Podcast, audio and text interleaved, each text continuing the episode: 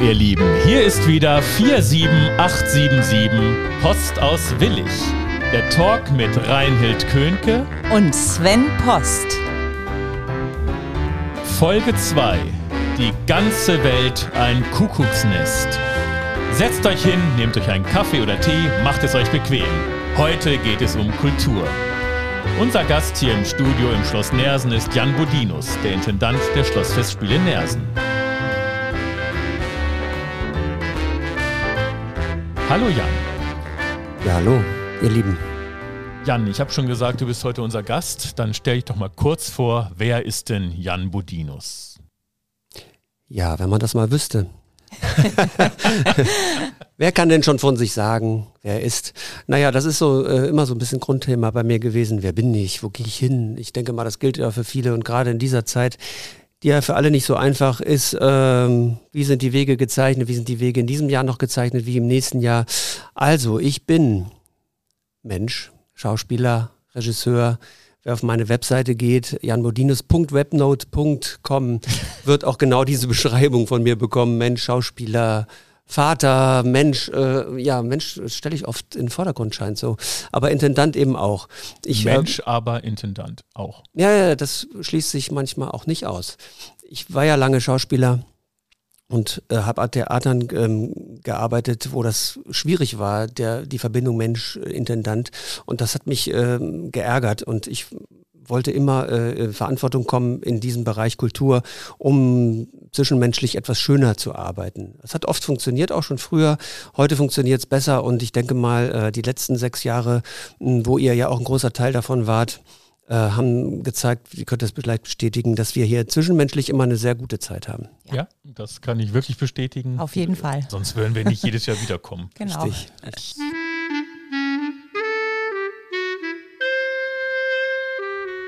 Zehn Fragen an Jan Bodinus. Also Jan, hast du einen Spitznamen? Nee, ich hatte früher einen Spitznamen, äh, den fand ich immer total blöd. Ich war ja in Krefeld auf der Waldorfschule sehr lange, deswegen ist das hier auch Niederrhein meine zweite Heimat. Und ähm, da wurde ich immer Budde genannt, fand ich aber voll blöd. Budde, aber auch sehr schön.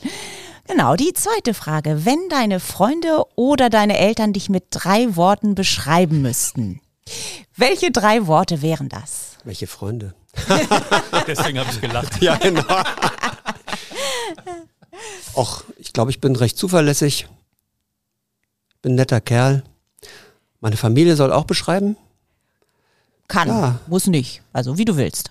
Liebevoll, wahrscheinlich. Ja, okay. Kommen wir zur dritten Frage. Wenn du über Nacht eine Sprache lernen könntest, welche wäre es und warum? Englisch. Ich kann zwar Englisch, aber ich würde es gerne noch besser können. ich habe auf Französisch getippt, damit du Molière im Original inszenieren kannst. Nee, das möchte ich nicht so gerne.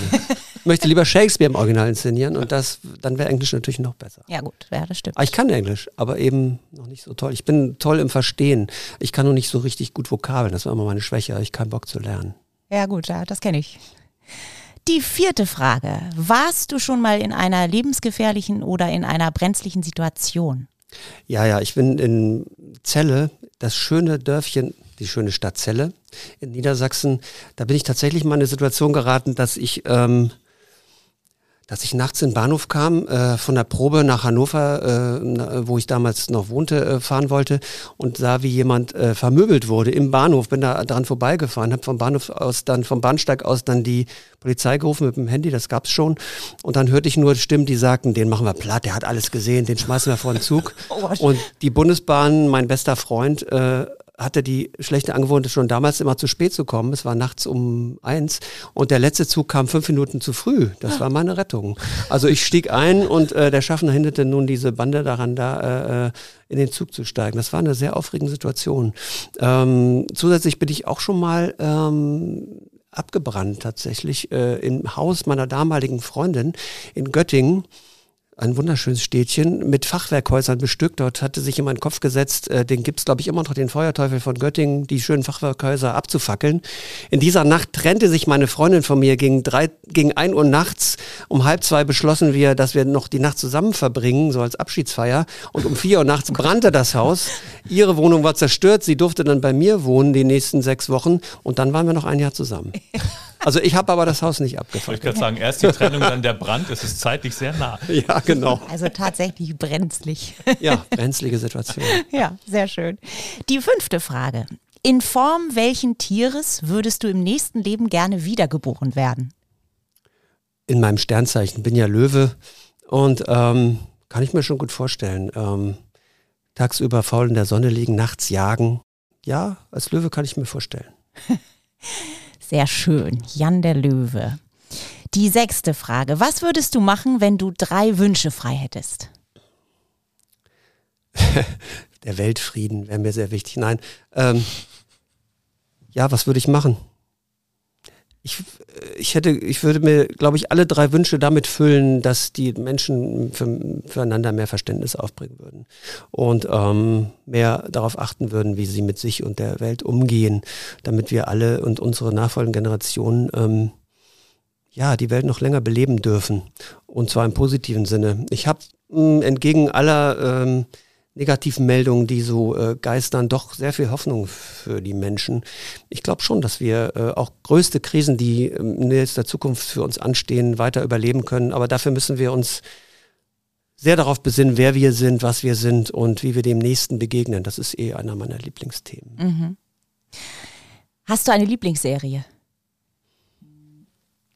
Ach, Lieblingsserie. Nee, ich mochte immer sehr ähm, King of Queens.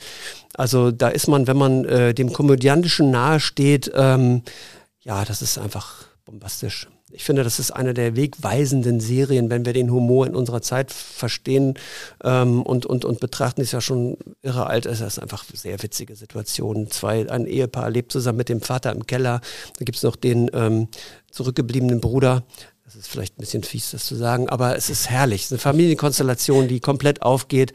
Und es gibt natürlich, ich bin ja Netflix und äh, Amazon Prime und Disney Plus affin. Ich liebe das. Ich gucke eigentlich kaum mehr Fernsehen. Ja, ja, stimmt. Das geht uns auch so. Äh, die achte Frage. Wenn du mit einer Zeitmaschine reisen könntest, in welche Zeit würdest du gerne reisen?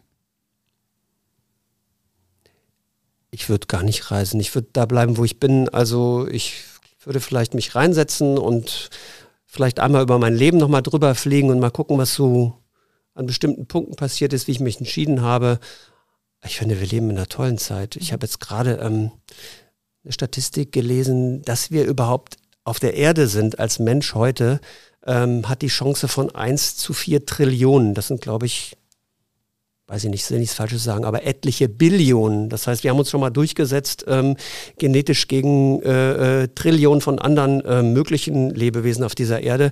Dann leben wir in einer Zeit, die, äh, äh die seit 70 Jahren in Deutschland kriegsfrei ist. Wir leben in einer, in einer, in einer tollen Gesellschaft, die für uns da ist, die uns sich um uns kümmert. Natürlich haben wir Probleme, aber äh, wir leben der besten aller Gesellschaften, die es bisher gab. Da bin ich äh, sehr einig mit Herrn Precht, äh, einem meiner Lieblingsphilosophen. Und ähm, warum soll ich mich woanders hin wünschen? Ich fühle mich wohl, wo ich bin. Ja, finde ich gut. Sehr schön. Mhm. Wie viel Paar Turnschuhe und wie viel Hüte besitzt du? Ich besitze mehrere Hüte einer Sorte. Mein Lieblingshut ist der Stetson und den gibt es leider nicht mehr. Deswegen bin ich immer auf Ebay und in allen Internetforen auf der Suche, wo es diesen Hut noch gibt. Und immer wenn es den gibt, kaufe ich den sofort. Weil ich Angst habe, dass der irgendwann nicht mehr. Das ist wie ein Medikament, was man nicht mehr herstellt, was einem immer gut geholfen hat. Und man geht in die Apotheke und man sagt, ähm, hören Sie mal zu, das ist leider nicht mehr hergestellt. Jetzt hat man das Problem, wie, wie kompensiert man das? Und ähm, ich habe jetzt hier am Mikrofon rumgeruckelt. Das, ja, das war der persönliche, gehört, der persönliche Grundton von mir. Dieses dumpfe Rauschen. Ähm, ein paar Sneaker habe ich auch ein paar. Aber ich, ich bin mich. jetzt in der Sneaker, äh, auf der Sneaker, ich bin ja gerade auf so einem Trip, dass ich mehr, weniger konsumieren will. Das hat auch was mit Corona zu tun. Ich bin gerade äh, äh, so aufgeräumt wie noch nie. Im Inneren und im Äußeren. Oh, ja. Und ähm, ja, das ist ein positiver, einer der wenigen positiven Effekte von Corona. Und mein Konsumverhalten soll sich in Zukunft etwas ändern. Okay. Die letzte Frage. Wofür bist du in deinem Leben am meisten dankbar? Für die reine Existenz und alles, was damit zusammenhängt. Meine Familie, meine Kinder. Ja, dass ja. ich atme. Ich habe zwar ähm, ein leichtes asthmatisches Leiden, aber dann ist man für jeden Atemzug doppelt dankbar, der nicht belastet ist. ja, ja, sehr schön. Vielen Dank, Jan. Bitte, bitte. So, dann kommen wir doch mal zu Jan Bodinus, dem Künstler. Da es ja ein Kulturpodcast ist äh, heute, da wollen wir auch über Kultur sprechen. Du hast schon gesagt, du bist in Krefeld aufgewachsen, Waldorfschulen äh, gestellt, sage ich mal. Also hast du da wahrscheinlich schon viel Kulturkontakt gehabt. Wie war genau dein Werdegang? Deine Mutter ist Schauspielerin, die hat es dir ein bisschen mit in die Wiege gelegt. Wie ist das dann alles so gekommen? Wir haben ja eine Familiengeschichte, die äh, noch weiter zurückreicht. Ich habe einen Großvater, der war lange im, äh, im, Theater Würzburg. Meine Großmutter war auch Schauspielerin, dann Stimmbildnerin für Schauspieler. Meine Großmutter mütterlicherseits war 40 Jahre lang Soufflöse am Zürcher Schauspielhaus, wo meine Mutter auch schon mit fünf Jahren in den 50er Jahren und Ende der 40er, 40er äh, schon auf dem Schoß von Will Quadflieg saß und von Gustav Knuth. Also äh, die Familiengeschichte reicht, reicht weit, äh, weit hinaus. Ähm, und äh, mein Vater als Regisseur, auch Schauspieler gewesen. Äh, meine Mutter als Schauspielerin, die immer noch spielt, die ist jetzt, wird jetzt 82, die habe ich letzten Sonntag oder vorletzten Sonntag im Schweizer Tatort verfolgt, der furchtbar war, aber sie war natürlich toll.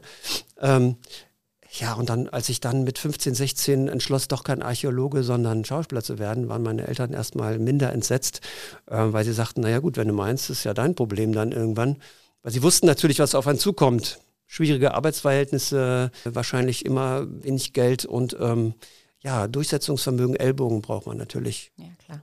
Dann habe ich mich aber innerlich gegen mich selbst durchgesetzt, weil ich war immer schon so ein bisschen Stubenhocker und habe gesagt, dass, da muss ich irgendwie dagegen gehen. Kultur und Theater haben mich immer interessiert und ähm, ich wollte aber körperlicher werden und das ist natürlich mit dem Schauspielberuf gut vereinbar. Und dann wurde ich schon bereits bei meiner dritten oder vierten Prüfung auf der Schauspielschule in Bochum angenommen. Die Westfälische Schauspielschule war einer der renommiertesten äh, Schauspielschulen, ist jetzt übergegangen zusammen mit der äh, Schauspielschule in Essen und ähm, hat das eigene Gebäude leider nicht mehr. Aber es kommen viele tolle Leute von daher. Mhm. Die Astrid Jakob, meine Vorgängerin hier in der Intendanz, kam auch aus der Schauspielschule Bochum. Ja, wusste ich Kann gar nicht. mal sehen. Ähm, äh, wie substanziell äh, diese Schauspielschule mhm. für die ich war ja auch der Bundesrepublik Deutschland ist. Ich war da ja auch vorsprechen, aber habe dann in Hannover studiert. So, so, viel dazu. In Hannover, wo ich dann am Schauspielhaus war. Und wir uns fast kennengelernt haben. Fast kennengelernt haben. Ja. Du hast aber damals nur meine Mutter kennengelernt, mit der ja. du ein Stück gespielt hast. Und mit ihr getanzt aus. habe, genau. Ja, ja. so das schließen sich die Kreise. Äh, es ist wirklich verrückt. Sie Für hat uns nicht vorgestellt. Nee, nee, ich war, weiß gar, war ich da schon am Schauspielhaus? War ich, ich wollt, nicht am Schauspielhaus? Hast du es gesehen? hast du es gesehen? Das habe ich nicht gesehen. Ah. Ich kam nicht in den Genuss. Ich nee. bin ja äh, mit Herrn Postern zusammengekommen, als, ja, als Astrid Jakob mit dir zusammengearbeitet hat, die ja damals behauptet hat, du kämpfst vielleicht stimmlich nicht durch, was ich immer sehr lustig fand. Die beste Anekdote. ja, best, best Anekdote ever. Und ähm, ja, und so haben wir beide zusammengefunden. Das war meine Karriere. Ich Schauspieler, ich bin Schauspiellehrer, ich bin ähm, Regisseur, ich bin Autor, ich schreibe ja auch Theaterstücke. Ich habe meinen Beruf sozusagen auf mehrere Zweige ausgeweitet. Und es ist schon verrückt zu sehen, wie weit man sich heute ausbreiten darf und muss, um in dem Beruf zu überleben. Jetzt hast du ja auch einen Nersenbezug, weil du früher hier engagiert warst, sogar als etwas jüngerer Herr Budinus. Ähm, da hast du, wie lange hast du hier gespielt? Einmal, ein Jahr? Ich habe damals gespielt unter Norbert Kolakowskis Regie in Hamlet und in einem Goldoni. Ja, zwei, nein, 1992, glaube ich, da gibt es ein tolles Foto von mir, wie ich in Rollschuhen, ins, ins Inline-Skatern, die ich damals fast, war ich der Erste, der, glaube ich, hatte in Deutschland. Ah, natürlich nicht. Aber ich war damals in New York, da fuhren alle 92 durch den, äh, durch den Central Park mit Inlinern. Habe ich mir die da gekauft und habe die hergebracht und alle staunten immer, was hast du da in den Füßen? Und äh, Kolakowski war, der leider inzwischen schon verstorben ist, der mein Schauspiellehrer in Bochum war, war hier ähm, Regisseur und dann nochmal drei Jahre Intendant kurz danach. Hat gesagt, das ist doch super, mach das mal mit den Rollschuhen, das ist ja spitzenmäßig, eine super Idee. Und ähm, ja, das so war ich hier äh, in Nersen, habe hier gespielt mh, hm, und bin dann 2008 wiedergekommen hat die Frau Jakob mich gefragt, ob ich hier äh, Mirandolina inszenieren möchte. Das war ganz okay. Irgendwie waren wir uns aber, wir haben uns total gut verstanden, Frau Jakob und ich. Und dann haben wir aber lange, fünf Jahre nicht miteinander gesprochen. Dann habe ich ihr einen Brief geschrieben und habe gefragt, warum sprechen wir eigentlich nicht mehr miteinander? und dann hat sie mich angerufen und hat gesagt, ich weiß es gar nicht. Ich glaube, irgendwas war mir damals peinlich. Und da habe ich gesagt, mir war auch irgendwas peinlich. Dann haben wir wieder geredet. Und so kamen wir zusammen mit Peter Pan. Ich glaube 15, ne? 14 oder 15? Nee, früher, 11 oder Oben steht die Tasse. Genau, haben wir die, die Tasse. Ahnengalerie Tassen im Büro stehen von Frau Bärbel Blum, unserer neuen Geschäftsführerin. Da Genau, durftest du äh, Sven, denkwürdig ähm, den, äh, den Captain Hook spielen. Wie ist es, ne? 1900, 2000 und 2013 2013. Ja, begann so, die unheilvolle Allianz zwischen uns beiden. genau, begann die unheilvolle Allianz. Und, Von der äh, habe ich ja auch ein bisschen was mitgekriegt, als du Genau. meinen Kühlschrank ähm, aufgeräumt hast. Zu Hause. Ja, genau. Was war, da, was war das für eine Anekdote? Die war auch ganz lustig. Oh, da haben äh, Herr Budinus und ich uns kulturell betätigt. Kann man sagen, es, die Proben haben nicht gereicht. Wir haben uns dann bei mir zu Hause noch getroffen und haben ähm, FIFA, wenn man das so sagen darf, gespielt an der Playstation die halbe Nacht. Reinhild kam irgendwann nach Hause. Wir Ja. haben oben, äh, Vom haben oben noch gegessen und alles aufgeräumt, ganz stolz, haben dann gezockt. Ähm, Reinhold kam vom Auftritt nach Hause und wir haben ganz stolz hochgerufen, hallo, wir haben alles schon aufgeräumt. Alles ist picobello und dann hörten wir nur schallendes Gelächter von oben, weil wir verschiedene äh, Ansichten hatten, was aufgeräumt heißt. Für uns Ja. war es alles super, weil wir es nicht gesehen haben im Keller. Es gab die Männerseite, die Damenseite in Sachen Ordnung. Wir haben aber, ich glaube, das ist einfach, wir haben, glaube ich, da verschiedene Blickwinkel, glaube ich. In dem, in dem Moment, wo es darum geht, ob irgendwas aufgeräumt oder nicht aufgeräumt ist, nimmt man andere Positionen anscheinend, je nach Geschlecht ein. Das kann Das gut ist jetzt sein. Das kann sein. Vereinzelt- ist auch kleiner, die sieht dann auch andere Dinge. Äh, die ist- Genau, genau. Ja, aber ich habe es in sehr guter Erinnerung. Ähm, dann bist du so gut gewesen in der Regie, dass man dich gezwungen hat, Intendant zu werden. Wie ist das passiert? Ja, wir waren ja dann, ich war dann zwei Jahre hintereinander mit der Astrid Jakob hier in der Inszenierung. Und die Astrid Jakob hatte mir gegenüber angedeutet, sie wüsste gar nicht mehr, wie lange. Sie hatte ja auch irgendwie, ich will jetzt nicht aus dem Nähkästchen plaudern, aber immer wieder kurze Verträge gemacht. Und hat dann irgendwann angedeutet, ob ich mir vorstellen könne, auch hier in einer anderen Position zu arbeiten. Dachte ich, hm, bisschen als Hausmeister wollte ich jetzt vielleicht nicht äh, anfangen. Wobei ich muss sagen, hier im Schloss verstehe ich mich wirklich mit allen super. Ich finde, jede Position ist klasse hier. Hausmeister, die Damen, die vom Putzdienst sind und so weiter. Ich äh, freue mich jeden Tag so sehr, hier jeden zu sehen. Und wenn die, wenn wir dieses Jahr eine Saison machen können, dann bin ich wirklich ganz begeistert, hier wieder jedem zu begegnen auf Augenhöhe. Das ist mir immer super wichtig. Und ähm, ich glaube, das spürt man auch, dass ich hier ähm, als Mensch vor allen Dingen agiere und nicht als Intendant. Ähm, Zurück zur Geschichte mit der Frau Jakob. Die hat dann irgendwann gesagt, ja, kannst du dir das vorstellen? Dann würde ich dich vorschlagen. Damals war die liebe Doris Thiel noch da, die ja inzwischen nach über 30 Jahren in der Geschäftsführung ähm, nicht mehr hier ist. Mm, Die hat mich dann unheimlich protegiert. Das war wirklich klasse. Wir verstanden uns gut. Frau Thiel kannte mich schon aus 92, kannte mich von 2008. Und ähm, so kam es, dass wir damals äh, übereingekommen sind, dass ich das mache. Ähm, und ich habe gesagt, lass uns doch ein bisschen längeren Vertrag machen. Drei Jahre waren das damals, weil ich will was aufbauen. Ich will bestimmte Dinge ändern, ich will äh, modernere Geschichten einführen, ich will über digitale Medien auch kommen.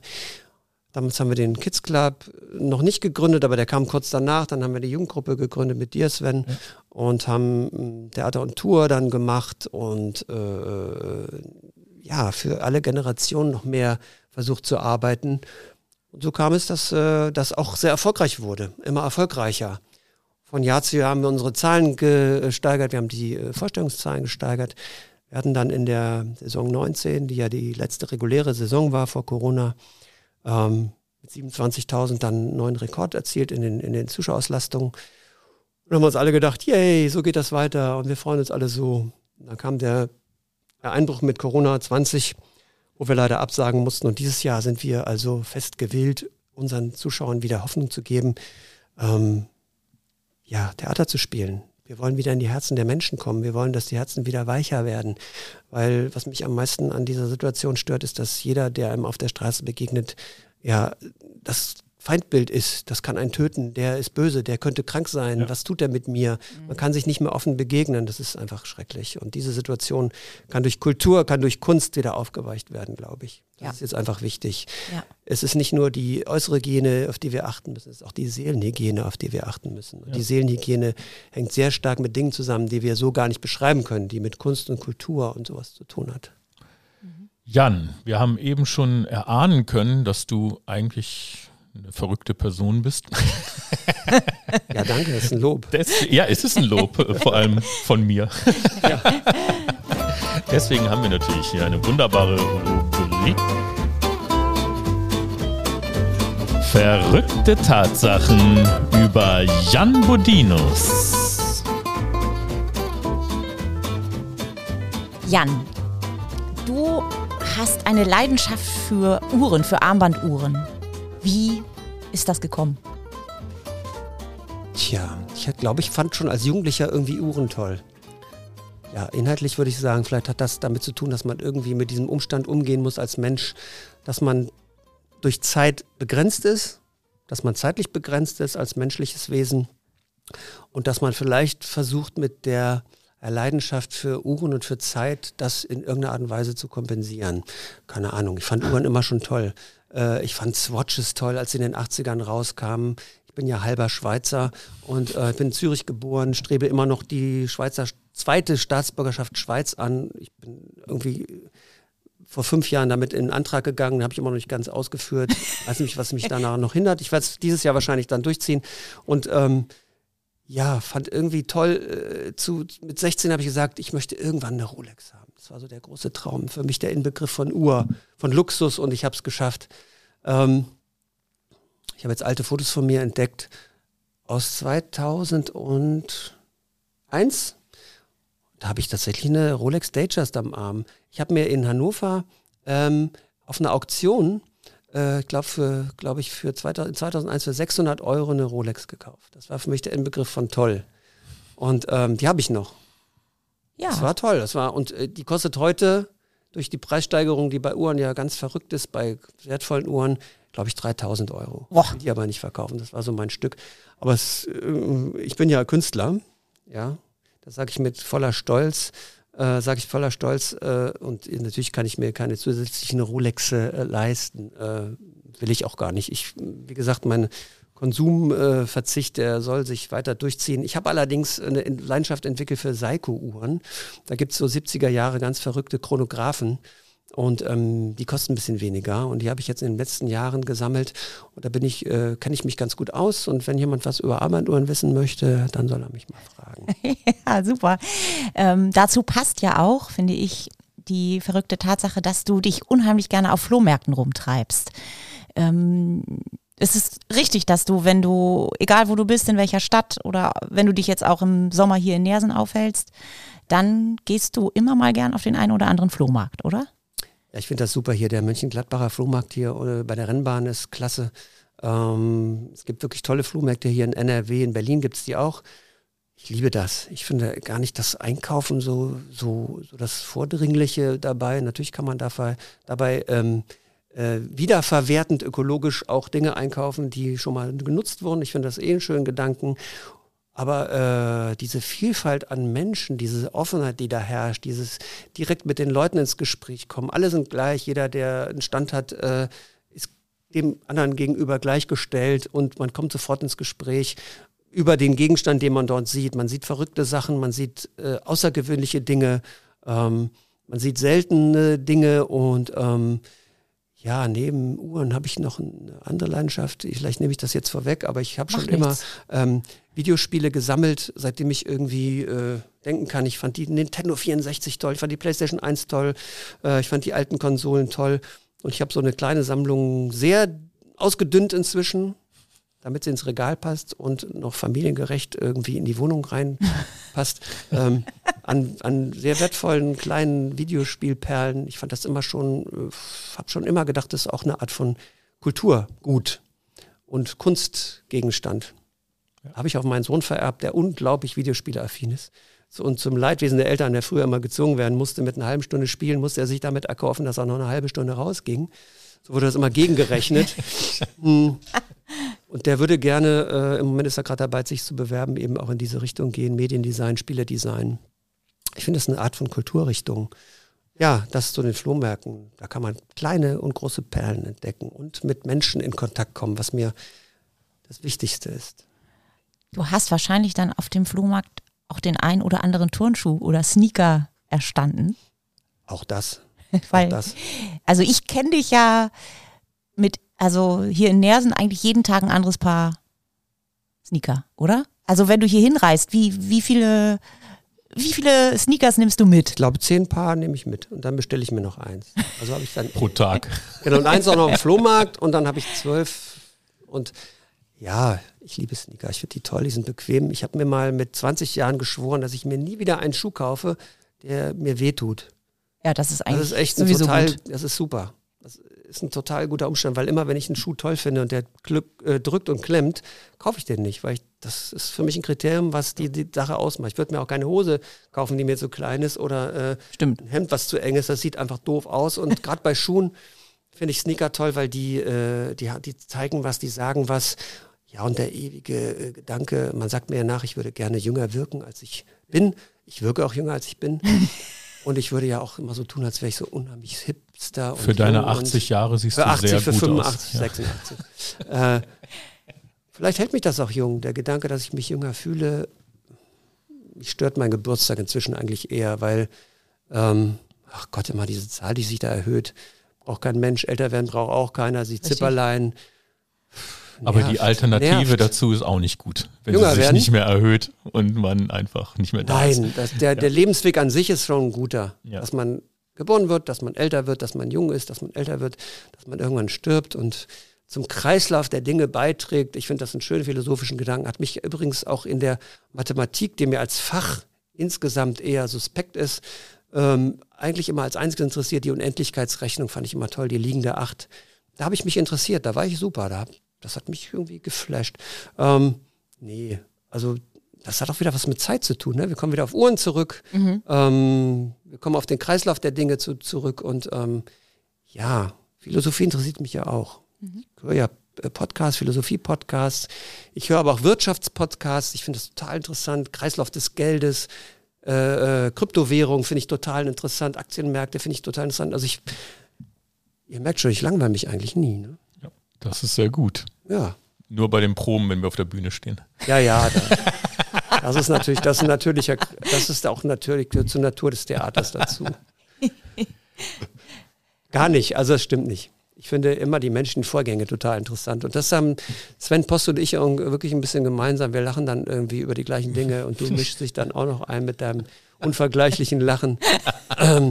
Wir sehen dann oft so die gleichen kleinen äh, zwischenmenschlichen äh, Nicklichkeiten und so. Das ist ein herrlicher. Und, Und herrlich. das, äh, und denken genau dasselbe, gucken uns an und wir wissen genau, was der andere denkt und dürfen manchmal nicht lachen, weil ja, das sich nicht schickt. der Anstand. Ja, genau.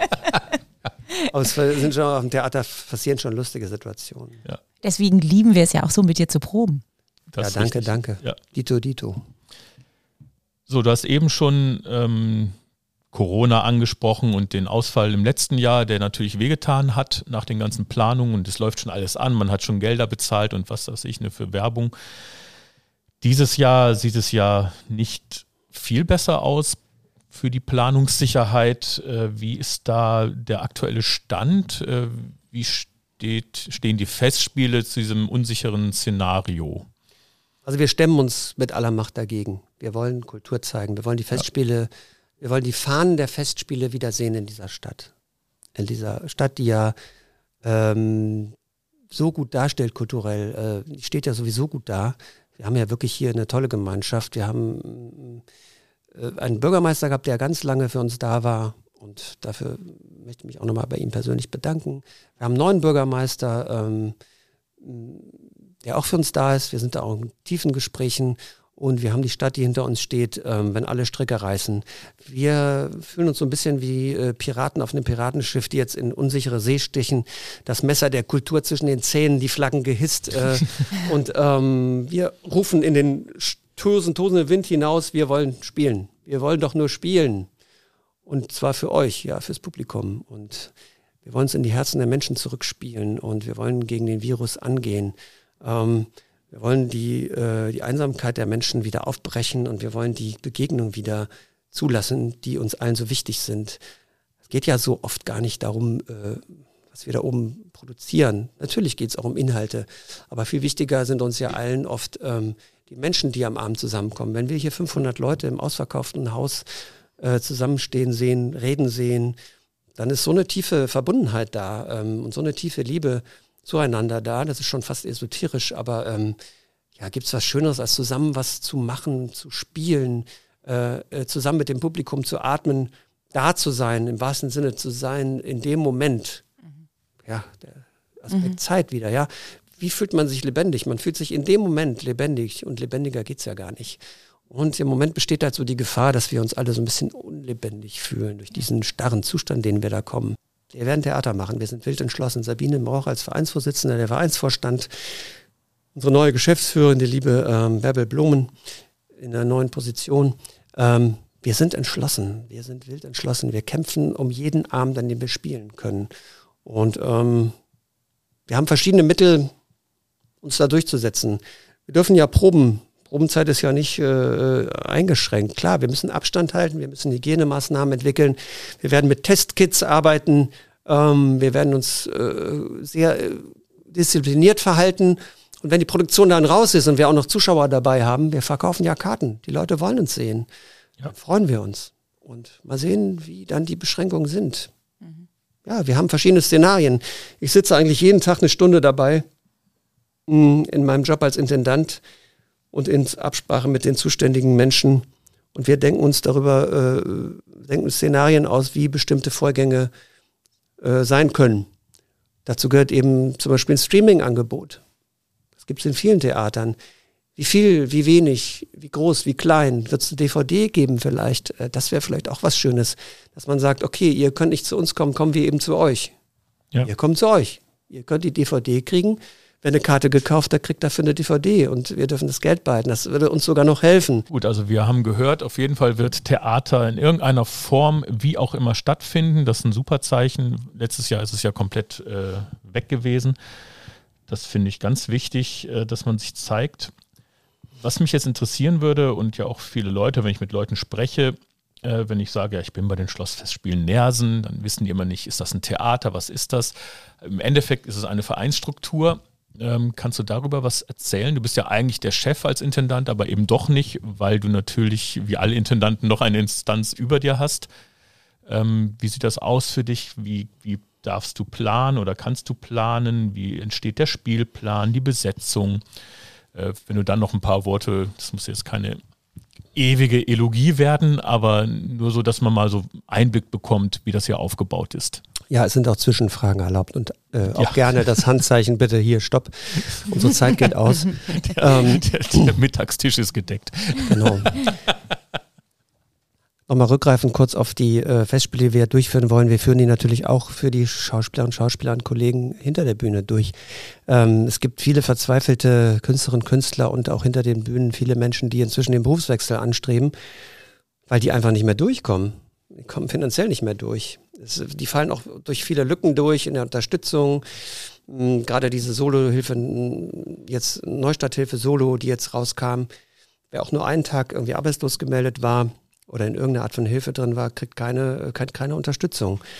Ich kann bestimmte Menschen nicht mehr engagieren, weil die zurückgegangen in Pflegeberufe, zurück in Pflegeberufe gegangen sind und so. Also die Situation ist im Moment schon bedrückend.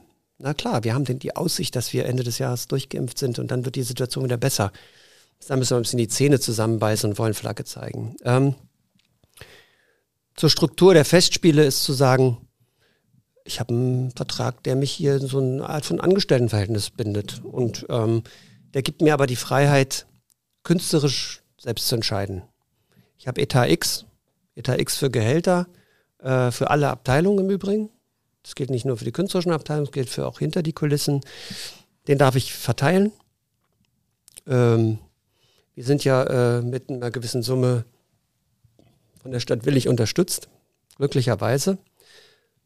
Theater ist nicht, nicht äh, äh, wenig kostspielig. Das sieht immer so aus, ja, hm, das kann ja nicht so viel kosten. Doch, das ist schon teuer. Und so wie in vielen Betrieben ist es natürlich so, dass wir hm, 90 Prozent fließt in die Gehälter. Ähm, das ist eine Riesenverantwortung natürlich, die Gehälter so aufzuteilen, dass jeder ähm, hm, in diesem Bereich ist leider nicht viel zu verdienen, aber dass jeder genug zum Leben hat. Äh, aber davon wird keiner reich. Das ist eine Illusion zu sagen, man wird mit dem Beruf reich. Das sind äh, 0,5 Prozent, die mit dem Beruf richtig gut Geld verdienen. Ja. Äh, 60 Prozent aller anderen Schauspieler leben von der Hand in den Mund oder arbeiten gar nicht als Schauspieler. 30 Prozent, ich bin jetzt bei 90, Mathe ist mein Problem. 90 Prozent, äh, 30 Prozent können davon ganz gut leben, weil sie in festen Engagements sind oder gute freie Verträge haben. So, und dann kommt 9,9 Prozent können davon sehr gut leben und die 0,1, die ich gerade beschrieben habe, werden davon reich. Aber das ist, äh, das ist ein Riesen, das ist eine Pyramide, das ist ein Eisberg und das wenigste davon ragt übers Wasser. Ja. Mm, das ist wie eine Produktion beim Theater. Man sieht die Spitze des Eisbergs ist die Aufführung, was da drunter steckt. Das sind 90 Prozent äh, Arbeit, Arbeit, Arbeit, Arbeit. Das ist wie ein Produkt, wenn ich jetzt bei Apple arbeite und ein neues iPhone rausbringen will, das liegt nachher im Laden, dann ist das Produkt die Spitze des Eisbergs und das, das dahinter steht, ist Planung, Planung, Planung. Das ist bei uns genauso. Und deswegen bin ich ja hier das ganze Jahr über angestellt, weil ich gehe ja nicht ähm, Mitte August nach Hause und drehe Däumchen. Klar, ich mache noch andere Inszenierungen, ich bin ja Regisseur, ich schreibe auch noch Stücke, aber ich bin jeden Tag mit der Planung der Festspiele beschäftigt. In Zusammenarbeit mit ähm, der Geschäftsführung und der Vereinsleitung. Und ja, man muss halt ähm, jedes Jahr gucken, hm, wie mache ich den Spielplan. Man spricht ja viel mit den Zuschauerinnen und Zuschauern, mit den Kolleginnen und Kollegen was wünscht ihr euch, was könnt ihr euch vorstellen. Ähm, dann muss man auch wieder auf die Auslastungszahlen gucken. Was kann ich mir vorstellen, was viele Menschen sehen wollen? Äh, was ist für die Kinder gerade ein schönes aktuelles Thema? Was ist aktuell? Ich plane jetzt schon den Spielplan 22. Der steht ja schon in meinem Kopf. Ähm, und ähm, ein Stück habe ich sogar schon vor, äh, vorbestellt beim Verlag sozusagen. Ähm, und da muss man eine gute Mischung finden die Mischung macht's. Mhm. Ja. Und du hast ja schon erzählt, äh, wir haben, oder die Festspiele haben ja Rekorde gebrochen die letzten Jahre. Du bist ja sehr stark in die Boulevardeske Richtung gegangen. Ne? Astrid Jakob hat ja auch versucht, so mit den Klassikern hier zu punkten. Und dann weiß ich halt noch, als ich auf der Bühne stand, dass das nicht immer voll war. also die Zuschauerränge, ne? also da war trotzdem gut der Spielplan. Aber du hast irgendwie so eine Mischung gefunden, guten Boulevard auf den Spielplan zu bringen. Nicht nur, aber eben auch äh, Sachen, die gut passen zu einer sommerlichen Abendunterhaltung, aber eben nicht blöd sind, wenn du verstehst, was ich meine. Ne? Also nichts gegen Boulevardstücke, aber manchmal ist das ja schon schwierig. Äh, aber hier habe ich bis jetzt noch keine Inszenierung gesehen oder mitgespielt, wo man hinterher so sich so ein bisschen schämen müsste. Ne? Das äh, gibt es ja auch. Ne? Also, das, also wollte ich nur mal sagen, so aus meiner Richtung auch, was ich höre. Das schätzen die Zuschauer sehr, ne? dass du da eigentlich was Leichtes hast, aber eben mit Anspruch. Also wenn man zum Beispiel ziemlich beste Freunde nimmt. Das ist ja auch eine Komödie, aber mit richtigem Tiefgang, guten Leuten, die da mitgespielt haben. Äh, und das scheint das Publikum ja zu danken.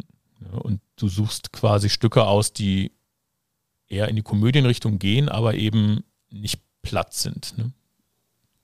Vor allem denke ich auch, oder ich habe oft das Gefühl, du suchst äh, Stücke aus, die eigentlich auch das Leben der Zuschauer mh, hm, beschreiben oder wo sie sich auch wiederfinden können. Äh, das habe ich, finde ich sehr oft. Und ich glaube, das mögen die sehr. Mhm. Ja, danke. Mhm, ich denke mal, ja, klar Mensch sein. Mensch sein ist für mich das größte Thema. Menschlich, menschlich sein, Mensch sein und wie kommen wir uns näher?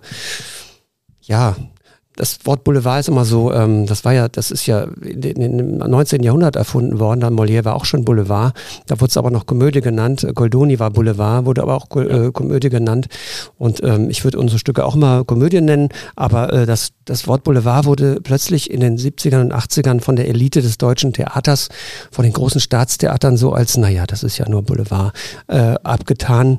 Das ist, es gibt nichts Schwierigeres auf der Bühne als Humor. Das denkt man ja immer. Ich meine, ich kann mich auch auf der Bühne in 20 Liter Kunstblut wälzen und laut rumschreien und halbnackt durch die Gegend rennen. Ähm, das ist aber noch lange keine Kunst deswegen. Das ist, kann ja Kunst sein, das kann auch ein Kunstprojekt sein, das kann ja auch interessant sein, das kann auch eine Aussage haben. Wenn das aber nur zur reinen Fassade dient, dann ist das nicht Kunst, sondern künstlich. Und ähm, Komödie im weitesten Sinne taucht wirklich tief in die Herzen der Zuschauer ein, weil das Lachen ist, kommt ja unkontrolliert. Wir erkennen uns ja in dem wieder, was da vorne passiert und sind froh, dass wir, dass wir, ähm, dass uns das nicht passiert. Deswegen lachen wir ja. ja. Und ähm, das hat ja tiefe philosophische Hintergründe. Ähm, auch wenn man immer denkt, na ja, es ist ja Spielplan und wieder nur äh, Komödie und so. Ähm, nee, das stimmt nicht.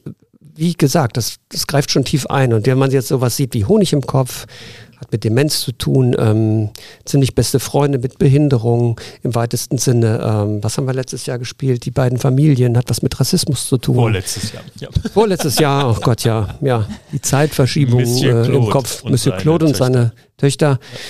Das sind Themen, äh, ja, die sind toll, finde ich, weil sich da wirklich viele Leute daran wiedererkennen können. Mhm.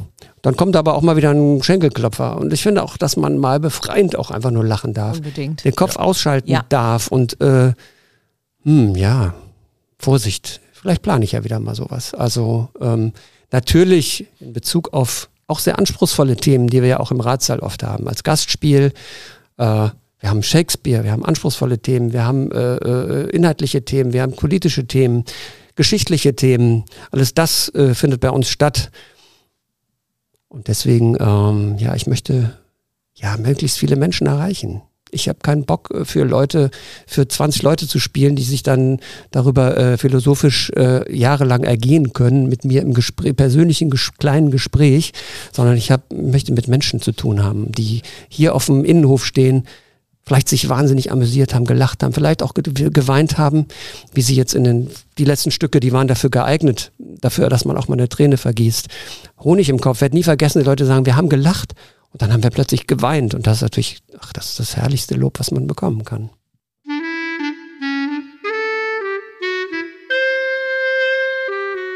Entweder oder Fragen mit Jan Bodinus. Jan, bist du ein Gefühls- oder ein Kopfmensch? Gemischt. Magst du lieber das Meer oder die Berge? Meer. Was ist dir lieber? Ein edles Essen in einem Fünf-Sterne-Hotel oder ein Döner beim Imbiss? Beides vegan. Stehst du lieber als Schauspieler auf der Bühne oder führst du lieber Regie? Regie. Würdest du lieber etwas versuchen und dabei scheitern oder es gar nicht erst versuchen? Ersteres. Ständig. Bist du eher ein Morgen- oder ein Abendmensch? Abend, nachts. Bist du öfter zufrieden oder unzufrieden? Zufrieden. Bist du eher ein Träumer oder ein Realist? Ein realistischer Träumer. Was würdest du lieber können? Fliegen oder unter Wasser atmen? Fliegen. Und die letzte, bist du Engel oder Teufel? Auch beides, das ist doch jeder. Okay, ich musste so lachen, weil wir haben genau dieses Segment einmal so geprobt äh, und dann habe ich dich gespielt und ich habe wortwörtlich manche Antworten so gesagt, vor allem mit dem realistischen Träumer. Das ich jedes Mal. Deswegen bin ich hier gerade so. Ja, du bist ja praktisch wie bei einem äh, Düsseldorfer Sieg durch die Arena gehüpft. Ja, das ist lange her. Ja. Also so, sowohl als auch. Ähm, Wieso? Ihr steigt ja auf, wir bleiben ja hängen. Ja, ja, Schauen wir mal. Sagst du. Jan ist, ähm, Jan ist sehr tragisch veranlagt, fußballtechnisch. Er ist Hannover 96-Fan und auch so ein bisschen KfC Uerdingen. Ne? Das erwähnt man gar nicht mehr. Ich bin Bayer Uerdingen-Fan. ja, stimmt. Ich, natürlich muss ich den KfC Uerdingen noch so in meinem Herzen mittragen. Ich war in den 80er Jahren wirklich oft im Stadion, habe die große goldene Zeit von Bayer Uerdingen miterlebt, live. Ja. Herrlich. Das habe ich nur im Fernsehen gemacht. Aber ich bin natürlich auch starker Gladbach-Sympathisant. Das sage ich nicht nur so, sondern ich finde die Mannschaft geil. Also, Träumer bist du und du würdest gern fliegen. Da können wir ja mal kurz über die Zukunft philosophieren. Äh, wie lange dauert dein Vertrag noch an in Nersen? Ja, unendlich. Nein. ich habe jetzt noch. Ähm, Wenn das gesendet wird, ist es auch fest. Das, ich ist glaube, jetzt, das kannst du einseitig bestimmen. ich glaube, dieses Jahr fängt mein dritt, dritter Vertrag an. Ich habe immer drei Jahre. Das finde ich immer einen schönen, schönen Zyklus, weil wir dann immer wieder sehen können, ob wir noch weitermachen wollen.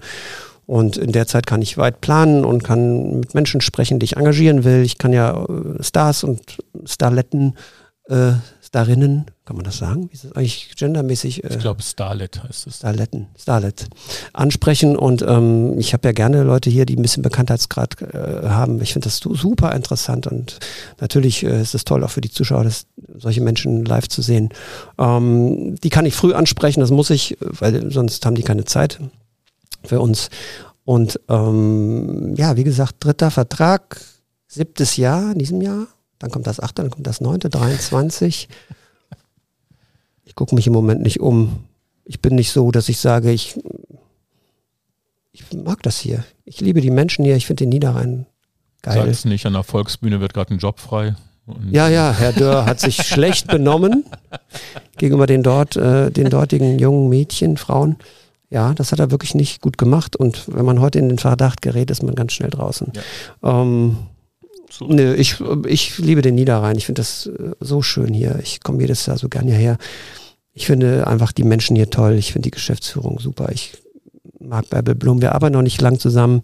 Ähm, wir haben einen ganz tollen Draht und ähm, ja, die Sabine Broch als Vereinsvorsitzende, die jetzt auch wieder gewählt wurde. Ich, ja, wir rufen uns an, wir sprechen miteinander, wir sind privat fast befreundet, würde ich sagen. Wir haben ein tolles Arbeitsverhältnis. Ja, schauen wir doch, wie es weitergeht. So weit muss man jetzt auch nicht in die Zukunft gucken. Wir entscheiden das irgendwann. Poesiealbum. Hier geht es um Jans Lieblingskulturelles Zitat. Möchtest du es äh, von dir geben? Oder? Ja, auch hier auf meine Webseite verwiesen, da steht es nämlich auch, äh, die ganze Welt ist Bühne und wir sind alles Spieler. Wir wechseln unsere Rollen, frei übersetzt, Shakespeare, wie es euch gefällt. Wenn ich jetzt nicht falsch liege. Ähm, ja, finde ich herrlich. Einfach dieses Changierende, dieses, äh, wir wechseln unsere Rollen, wir können viele sein. Ich, äh, ich plädi- plädiere so gerne dafür, dass wir das Gegenüber auch in, in ihren Wechseln, in seinen wechselnden Rollen auch mal sein lassen und auch mal genau hingucken, was ist das eigentlich für ein Mensch und nicht immer gleich Vorurteile haben, nicht immer gleich sagen, der ist so und so und der ist so und so. Wir kommen durch unseren Beruf mit so vielen Menschen zusammen. Wir leben so wenig eigentlich in der Blase. Äh, und, und dadurch haben wir eine hohe, glaube ich, Akzeptanz für Menschen und ähm, eine tiefe Akzeptanz und eine tiefe Liebe zu Menschen. Na klar, kann einem auch mal jemand auf den Sack gehen. Das ist ja auch erlaubt und es ist nicht immer alles Friede, Freude, Eierkuchen. Aber Bereitschaft zur Auseinandersetzung äh, setzt Bereitschaft zur Akzeptanz voraus. Das sind so zwei Dinge, die sich nicht ausschließen können. Und ähm, dazu gehört unsere eigene Rollenwechsel. Was sind wir morgen? Was sind wir gestern? Was waren wir gestern? Was werden wir morgen sein? Das sind ja spannende Fragen. Zusammen mit, mit, der, mit der Frage, was bin ich jetzt? Nur jetzt. Jetzt im Moment. Das ist mein derzeitiger iPhone-Bildschirmschoner. Be now jetzt zu sein. Ja, das ist, glaube ich, eine gute, eine gute Sache. Man macht sich immer so einen Kopf. Wir haben alle Ängste, wir haben alle Sorgen. Mm, Der Autor Jan Bodinus hat 100% Einnahmeverlust. Äh, Wir haben alle extreme Einnahmeverluste. ne? Wir leben, dafür bin ich dem Verein nochmal dankbar, dass er die Intendanz aufrechterhält. Jetzt hier ähm, finanziell äh, am Rande des Abgrunds. Das ist einfach so. Meine Ehefrau hat einen kleinen Laden, der ist geschlossen. Wir haben wirklich große Probleme finanziell alle. Und äh, trotzdem sollten wir das Leben heute nicht vergessen.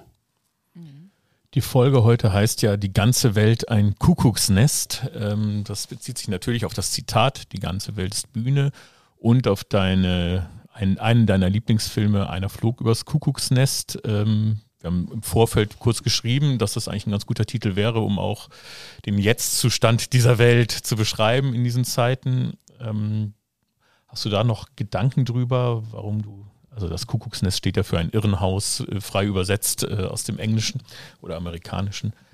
Ähm, hast du das Gefühl, dass wir gerade so ein bisschen irre abdrehen? Du hast eben schon Optimismus geäußert und eigentlich ist alles gar nicht so schlimm und finde ich auch. Aber irgendwie ist doch alles crazy, oder? Ja, wir leben in einer großen Veränderung. Das darf man nicht äh, unterschätzen. Dieses Corona treibt im Moment eine Veränderung voran, die ist extrem. Mhm.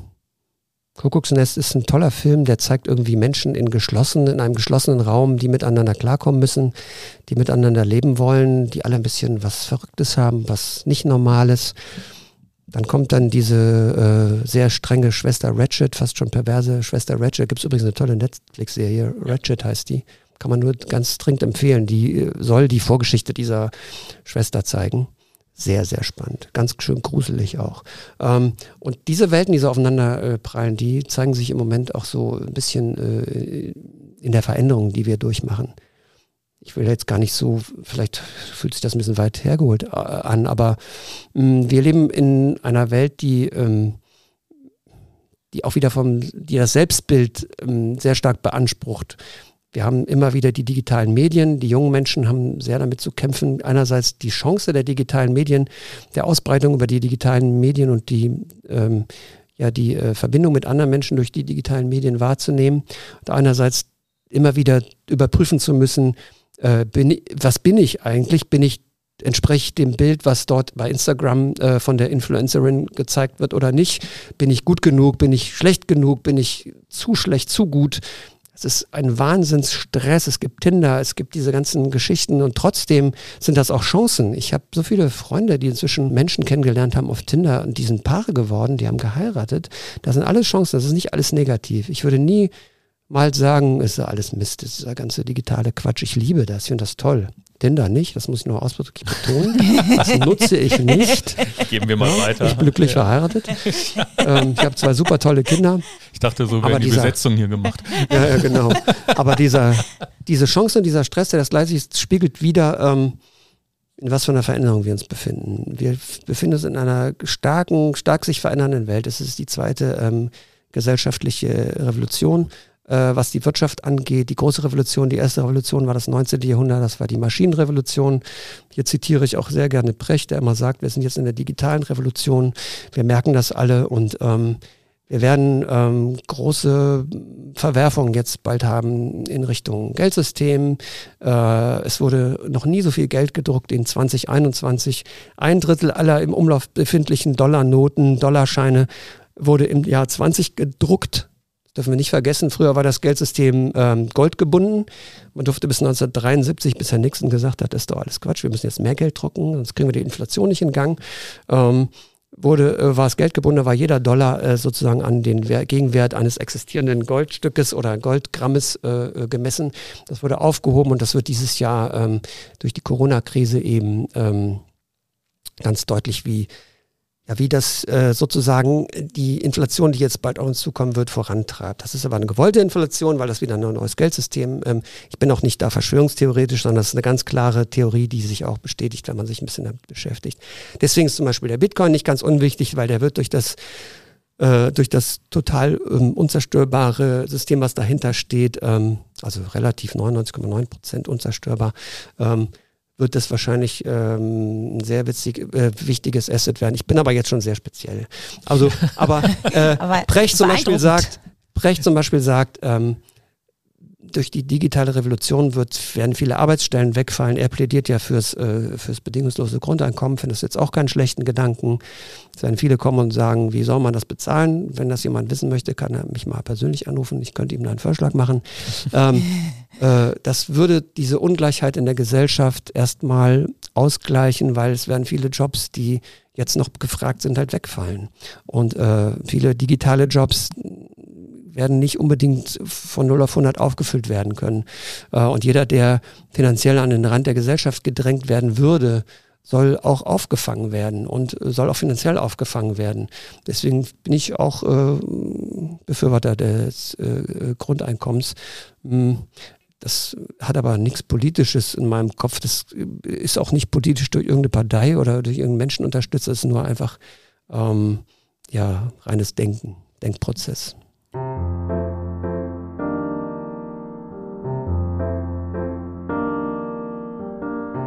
Jan, wir haben ja gehört, dass du gerne mit den Zuschauern sprichst und Zuschauer haben uns Fragen eingereicht, äh, die du vielleicht beantworten möchtest. Ich fange mal an mit einer Frage von Vivi A. Wir machen das halb äh, anonym. Mit wem aus dem Kulturbereich, lebend oder schon verstorben, würden Sie gerne mal essen gehen?